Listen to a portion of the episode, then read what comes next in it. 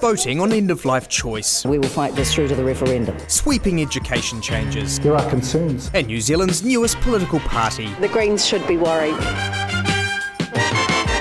Kia ora and welcome to One News Inside Parliament. It's a weekly catch up where we discuss all of the political stories we've been covering this week. I'm Maiki Sherman.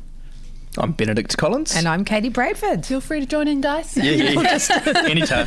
So uh, we've got the new trio on deck. Last week it was Benedict and Katie, and now I'm back, and so the new three amigos uh, heading into Christmas. For a few Yeah, weeks for anyway. a few weeks anyway, until until I take off and uh, join it's the Benny and Much Katie on, show again. Yeah. Yes, on, on It's left for maternity the leave. Um, so anyway, let's get straight into our peaks and pits uh, for the week. The highs and the lows. Benedict, do you want to kick us off? What was your pit? Yeah, okay, got a pit for us this week. So I um, was trying to pick up a.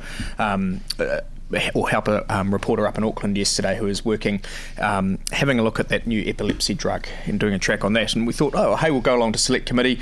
Um, uh, Ministry of Health was, came along for their annual review and got sort of grilled by um, uh, politicians for an hour, but tried to just pick up a quick soundbite from the um, the boss, the Ministry of Health, Dr. Ashley uh, Bloomfield. Um, but he refused to answer any media questions uh, whatsoever after their annual review. That's pretty piss poor for a guy on more than 600k.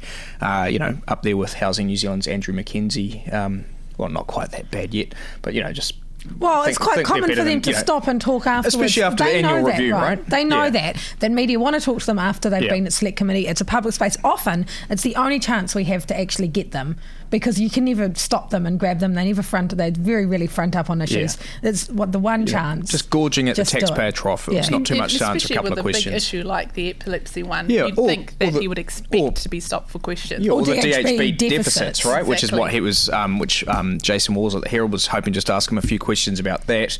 Um, some of the new sort of revelations around those um, those deficits, you know, pretty pretty poor. Yeah, piss Yeah. poor. You heard it here first, guys. Katie, what's your pit this week?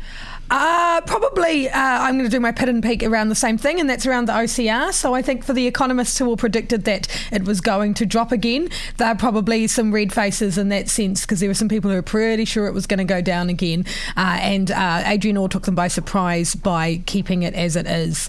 Uh, and so I think um, I think his stance is interesting in the sense that he's uh, he's come out with the peak, my peak in terms of he's saying the economy is tracking along okay. Let's take a look at it. Let's keep it as it is. Let's see how those low interest rates go and. Uh, re- re- look at it again in the new year. And will you have a red face early next year if they If don't? I say it again, if they cut do, it? because I did say they're going to cut it early next year. But I kept, Yeah. I, I, in the first half of Yeah, next year, I'll say right year. now that in the first half of, the, of next year, pretty sure they cut it again. And So- you heard it again here first, folks. Um, my pit this week has to go to New Zealand First. A bit of taste of their own medicine, I thought, this week. Finally, New Zealand First was on the receiving end uh, of the coalition smackdown, and that was basically Labor uh, pulling the reins back, pulling the handbrake up on an unsound idea, which was uh, the visa partnerships. Um, the interesting thing with that, though, I think, is that uh, New Zealand First kind of got off the hook a little bit in terms of bearing much of the of the brunt or pub publicity um, to do with that little smackdown. It didn't sort of go as big as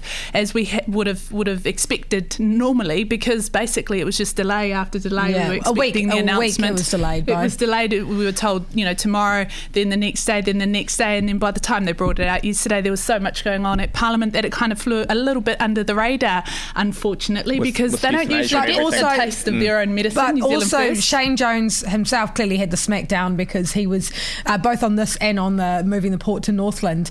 Uh, for someone who's not normally shy of expressing his opinion, he'd clearly been told off by uh, the bosses and told to keep his opinions to himself. And he to buy, he was found it very difficult to bite his tongue. But he said, "I've been told, I've been told by the bosses.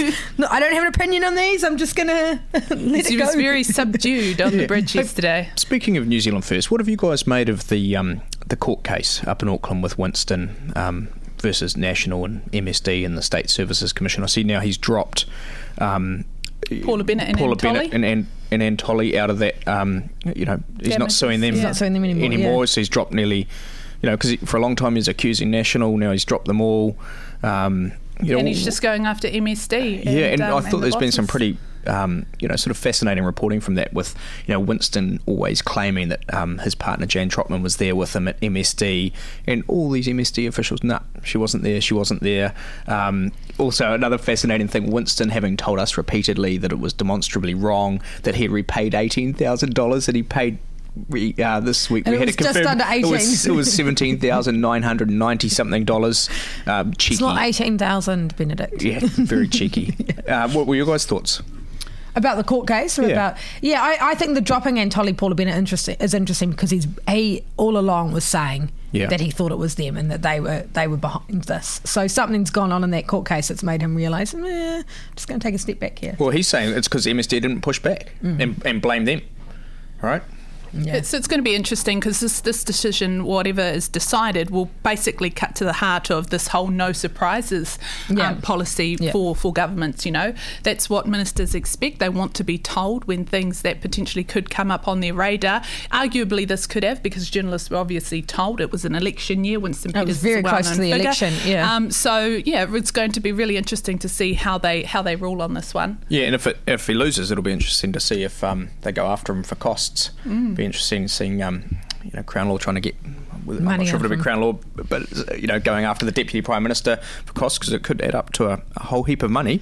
Um, Wouldn't be the first time he's faced it. no. Hey, and um, uh, my peak for the week, I'm not sure it's a peak, but I just thought it was really interesting. And that was the government on Monday coming out with um, firearms prohibition orders um, to target our most violent criminals, to stop them associating with people who have been in the same vicinity as guns. Of course, National's been trying to push um, firearms prohibition orders, and the government's rejected them um, repeatedly. But what I thought was kind of interesting about it was talking to the um, you talked to the civil um, liberties guys, and they they were saying, well, you know, this gives the police powers to search people without warrants, without that oversight. You know, is this really a step we want to be taking? And, and anyone who's around them as well could be searched and stuff like that. And then we talked to. Um, Chris Cahill at the Police Association. He said, "Well, the great things about these is they can really disrupt people's lives. Um, you know, these bad guys, the the top twenty or perhaps several hundred most violent offenders. It really disrupts their lives. You know, you can sort of, uh, you know, disrupt their social lives, stuff like that. And I just started to wonder, you know, is this just more of a harassment?" Technique, and he was saying, "Oh, yeah, you don't need that solid proof that there's actually a gun there." It's like, well, that's shouldn't Yeah, that have a kind really of the point? interesting. Yeah. That's a really interesting to take. That that's a good thing to be Yeah. able to just go ahead and disrupt people's lives without evidence or anything like that. Yeah, and I think Um, especially after, you know, you, you need checks and balances here with the police. Just recently, you had a police officer leave the force after he got caught um, with numerous methamphetamine point bags hidden in his vest that he was basically um, dumping in people's cars to stitch them up. Um, uh, you know, pretty disturbing behaviour there. So to take away more safeguards on the police, I don't think it's the way to go.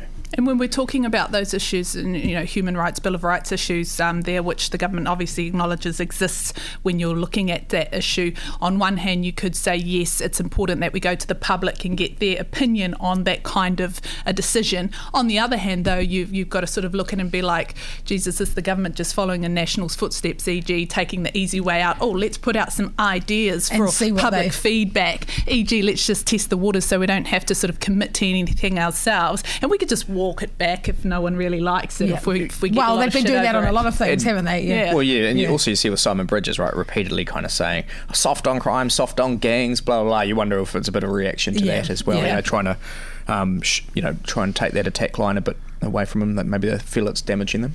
Now, in terms of soft on crime, my peak this week is the Justice Minister and his new Twitter handle name. No, it's not his new drag queen name, but this is uh, Andrew Little's Twitter handle from this morning. It was only up for a few hours, so those of us lucky enough to uh, be on Twitter uh, constantly uh, noticed it, but it was changed to Andrew Daddy Thick Snack Little. And I kid you not, that was not a hack. It was the minister's office or him even, um, who changed his Twitter handle name as a bit of a bit of a poke of fun uh, at, at a bit some comments that were made um, regarding him this morning. Um, but uh, funnily enough, uh, he's taken it down, and I think probably a I think phone he call probably from got a Prime phone call from office. someone saying uh, maybe that's not appropriate for a Yeah. minister of the crown. I really did enjoy though walking into work this morning, having just seen the minister's uh, new Twitter handle, and then I bumped into his press secretary, and the first thing I asked her was, "How's Daddy?" On that note, On that note, let's get into some serious stories. A big, big, big topic here last night at Parliament, which was, of course, the third and final reading of the euthanasia debate. Let's take a look at our track on that. A last ditch attempt at Parliament urging MPs to vote no on assisted dying. Once it becomes possible for this to happen, the pressure will go on other people. The decision will not be theirs, the decision will be done for them. I think it will undermine the whole fabric of society. It's just like having suicide with a certificate to say that you can. For Claire Freeman, the debate is close to home. Tetraplegic at 17, she made multiple suicide attempts when a psychiatrist suggested assisted dying overseas. I thought, right, well, that's that's something I'll I'll I'll do because, I mean, here's the psychiatrist telling me to do it. She also acknowledges the issue of persuasion is a big concern. Yeah, there's definitely going to be a problem with coercion. But the pro euthanasia camp argue there'd be adequate safeguards. I just urge people to please just actually read the wording of the bill and see how restrictive it is. Shirley Seales is the mother of euthanasia advocate Lecretia Seales, who died in 2015. Her family at Parliament today hoping to witness history. Yeah, I'm, I'm nervous. Yeah. MPs are also nervous. That's because the last vote was so close, with just six votes separating those for and against the bill, with some MPs changing their minds at the last minute. Those leading the debate not willing to call it. We will be staying paranoid until we get every single vote counted. If it comes down to it, uh, we will fight this through to the referendum.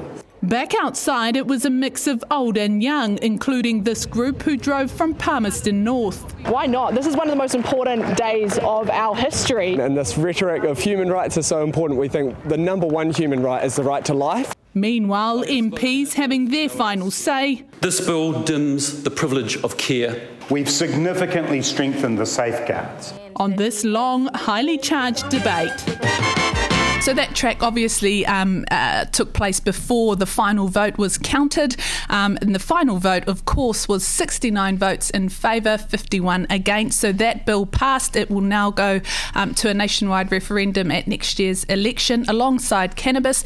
A big, big political win last night for ACT leader David Seymour. This has been his political baby. He's been pushing it for many years. It's the fourth time um, that a euthanasia bill has come before Parliament. The first three times it came up got shot down. Um, but you know, this the, the one man band managed to um, get it across the line last night. Kudos. Yeah, I mean, he wouldn't have got it across the line. Oh, he may still have got it across the line without that referendum, but it made it a lot more certain there, didn't it? It could have very well been 60 votes.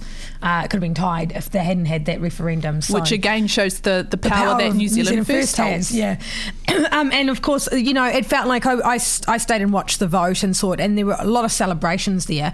Um, the public gallery wasn't as packed as I thought it might be. There were actually lots of empty seats, which was interesting because we'd been told, you know, there was so much interest, there were going to be so many people here.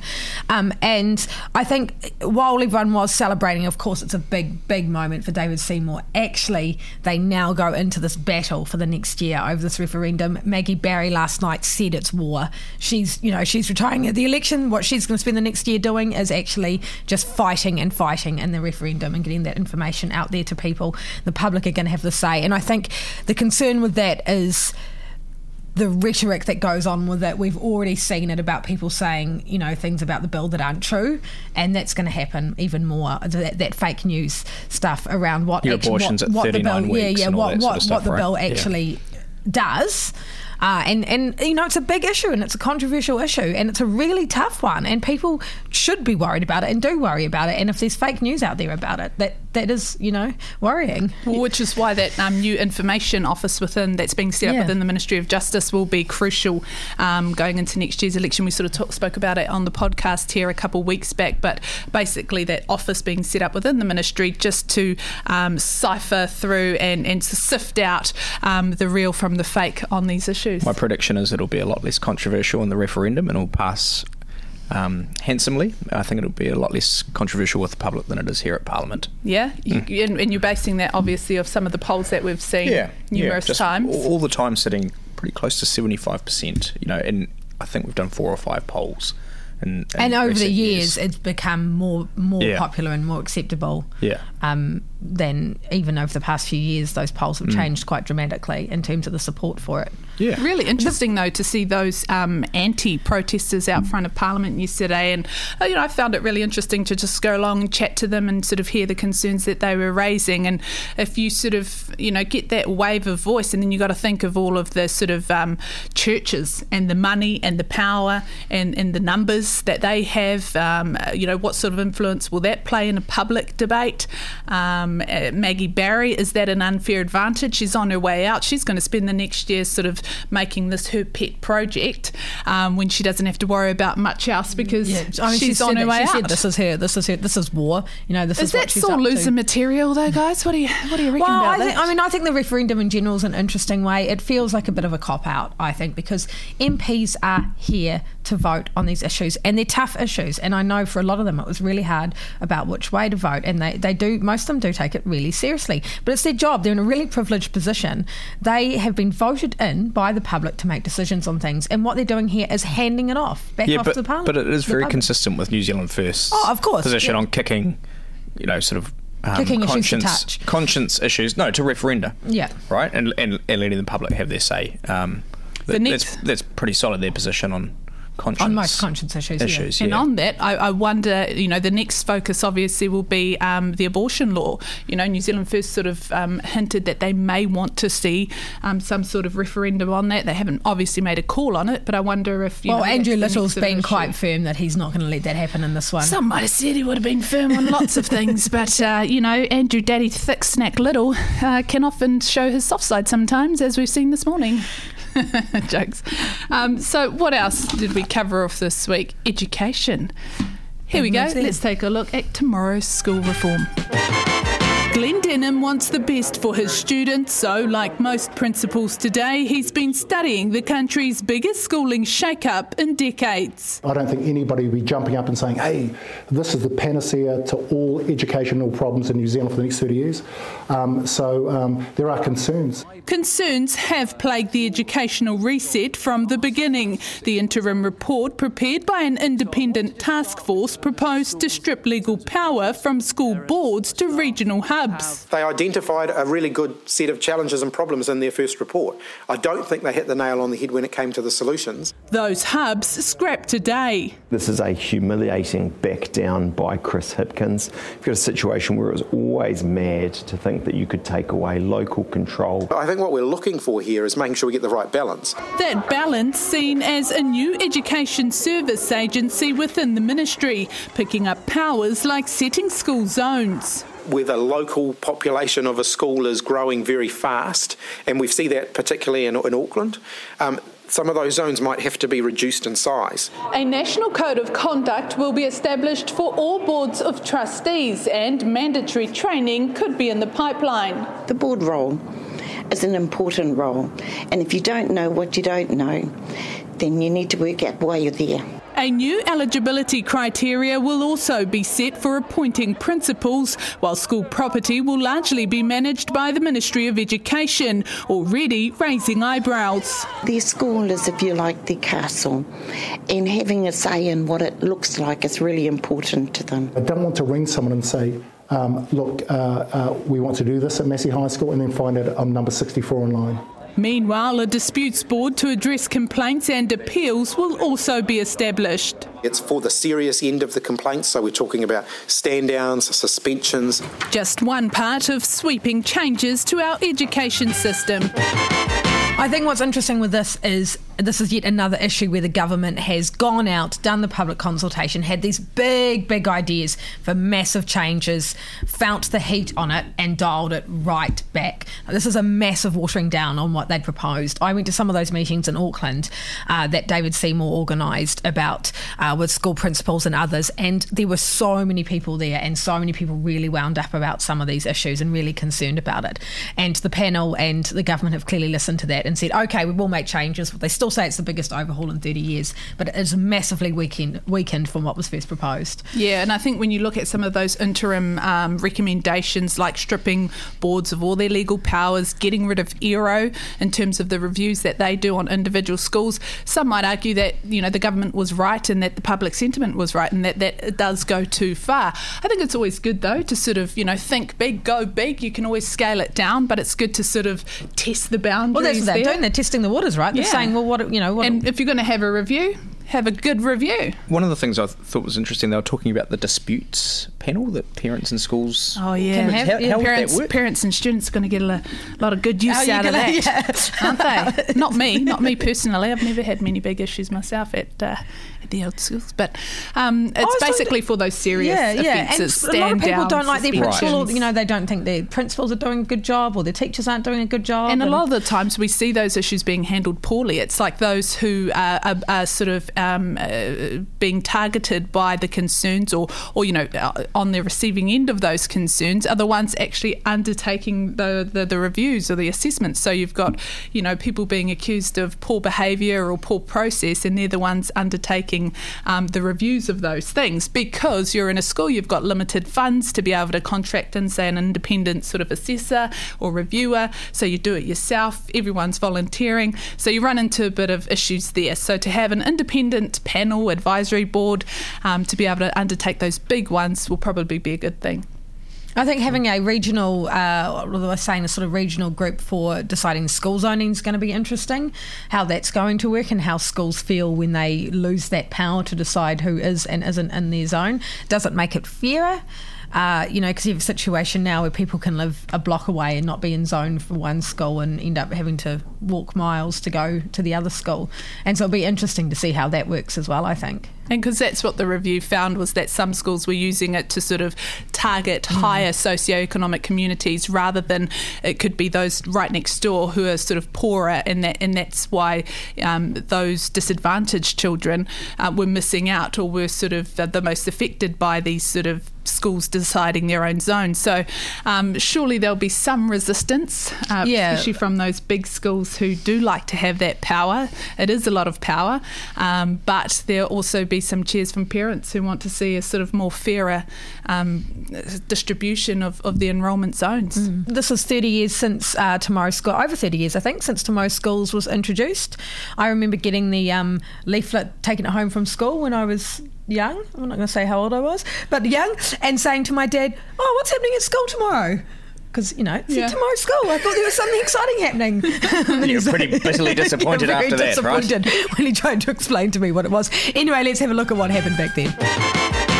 If the government wanted to launch an advertising campaign about a school that looks set to thrive under its new education policies, then this place would get star billing. It's Titirangi Primary School in West Auckland, a school that's largely monocultural, whose pupils tend to come from the higher end of the socio-economic scale, and a school with a long tradition in community support. It's that commitment which makes both staff and parents feel optimistic about the school's future under a Board of Trustees system. Last year, the school raised about $11,500, around $41 per pupil, tangible proof of community commitment.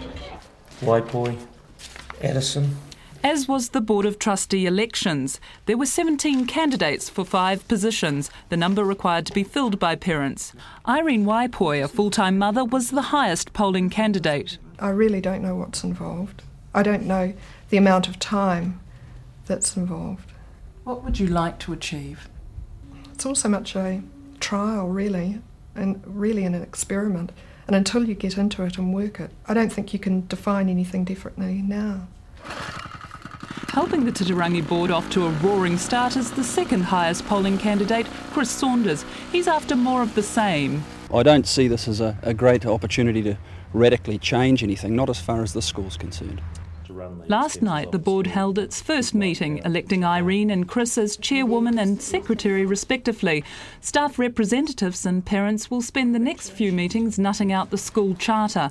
While the future looks bright, they all agree on one thing that tomorrow's schools has brought a new dimension to education uncertainty.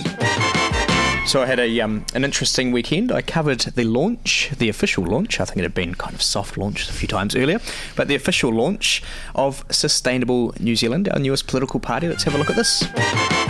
Introducing New Zealand's newest political party. Sustainable New Zealand is neither left nor right but out in front. Promising a new vehicle for voters passionate about the environment. Until now, if you've wanted to vote for the environment, you've had to support a party that has been a kind of a clearinghouse for New Zealand's left of Labour activist movements, as well as an environmental party. A Green Party alternative sitting in the centre. Wouldn't it be great if we had an environmentally focused party that was able to work with either side? So, are the Greens worried about this new political party trying to attract their voters and attacking them? Well, well, neither of their co-leaders were available to be interviewed, but a spokesperson for the party said that their research shows that any support for a teal party like this would be minuscule, and they said anyone who did vote for them would be coming from National. National, though, happy to talk. They're not linked with National or Labour. Uh, certainly, we've had nothing to do with them as they've been setting themselves up and going about it. So I think that uh, the Greens should be worried. Sustainable New Zealand's first policy $1 billion for conservation. We would take this money out of the bloated Shane Jones Provincial Growth Fund. And hoping to get 10% of the vote in 2020. We're not just taking votes off National. You know, we've got disgruntled Greens, we've got some um, people who voted for uh, Jacinda last election. Now just the tricky part left meeting these high expectations neither left nor right, but out in front. I quite enjoyed that line. Um, but yeah, another sort of highlight there was them thinking that they're going to get to 10%. Um, I do ambitious. love I do love minor parties who uh, kick off yes. with those. I think I think TOP said that that they were going to get to around ten percent at the last election as well. Mm. So. It just seems bonkers. When I heard that, I was just like, "Oh, you almost convinced me, mate." And then you said ten percent, and I was like, "Hmm, okie dokes." Yeah, I think you'd find that was the end of the Green Party for starters if they got ten percent. Yeah, and that's that's that the aim, right? I mean, yeah, yeah, well, that was one of the kind of interesting things, right, at, at the weekend because clearly um, Vernon Tava set this up to try and um, you know offer voters who are keen on the environment a more a more kind of centrist party, although obviously the Greens have numerous critics that say that they've gone too far to the centre themselves. Um, and the Green Party's response at the weekend was sort of to stick their fingers in their ears and go, la, la, la, I can't hear you. Probably um, the best strategy, pretend yeah, they're not there. Yeah, yeah. Uh, and totally ignored them and, and, gave us a little statement um, saying there would be, what was it, um, uh, minuscule support um, for a party like this. It will be interesting to see if they, um, you know, t- do start to register on our polls mm. and stuff like that. Whether there is that market, um, you know, for a new sort of more central environmental. And also party. how much backing they get. You've got to think they've got some backers there, some some supporters there financially to help them out with this. I mean, Vernon Tava tried to uh, be involved in a number of political parties now, and it hasn't gone too and it well. hasn't got you know yeah. it hasn't been overly successful. Um, but there's clearly you know, again, you've got to think that perhaps it's it's national supporters testing the waters a little bit to see to see if there is support for a party like that, and, and to have another party. You know, there's been a lot of talk about the fact that there's, um, you know, we only now we have so few parties in Parliament now compared to what we had last term. So, you know, is there room for that? And National mm. obviously needs friends. So if you know their members mm. want to think strategically, then maybe there is a conversation to be had. Obviously behind closed doors, they wouldn't want to have it too publicly. Um, and I think Paula Paula Bennett struck the balance there, right? Her first comments there were, um, you know, they're, they're neither going to work with, or you know, they're neither side sidling. Uh, sliding up to Labor or National. Um, they're saying they'll go either way, um, and, you know that's what that's what National wants is just some friends, but not to look too close because it could take votes from either the Greens or national. So mm. they don't want to get too close where they lose too many votes themselves, but they would probably like to test the waters and see if they can get another friend out of there. The only thing that I would say is is that Vernon Tava talking about, you know, um, the Green Party um, currently in Parliament has gone too left, and you know, um, and he's trying to um, pitch the, their new party as less activist, yeah. more business less, friendly, less sort of social justice, social yeah. justice which yeah. is what got the Green Party in trouble a little bit there with Metiria Turei, and then Marama Davidson was also sort of helping the party slide back into that trouble spot there with, you know, sort of driving those issues around revitalising the original word of, you know, the C word and all of that sort of stuff. We've seen her quiet down a little bit um, recently. Um, but then he comes out and he says we're going to take a billion dollars out of the PGF, which is sort of, you know, for the regions growing business and that sort of thing, and put Jones's it in pocket. conservation. Mm. so, you know, and then he backs that up by saying, and by the way, we're going to get 10%, which is just some big, bold ideas. Um, so I don't know if that's the best strategy to go so far with those kind of big, bold ideas. Um, when But I guess that's what you can do when you're a minor party and you're not in Parliament. You Yeah. don't have to, at this stage, he doesn't have to compromise, does he? No, but So you don't can- want to paint yourself to be part of the of the dare I say it nutty greens, um, and so you just got to be careful when you're sort of putting out those sort of big bold ideas like a billion dollars from the PGF into conservation and ten percent polling number. Yeah, I, I wonder. I, I kind of had a bit of a chuckle when he, you know, was said he was going to take that off Shane Jones and, and I can it see that going down well. Conservation. Yeah. Mm, mm. This was One News Inside Parliament, our weekly catch up about the political stories we've been covering. We're on Instagram, Twitter, and Facebook. It's available around this time each week on One News, and check us out on your favourite podcasting app. Bye. See you Ciao. later.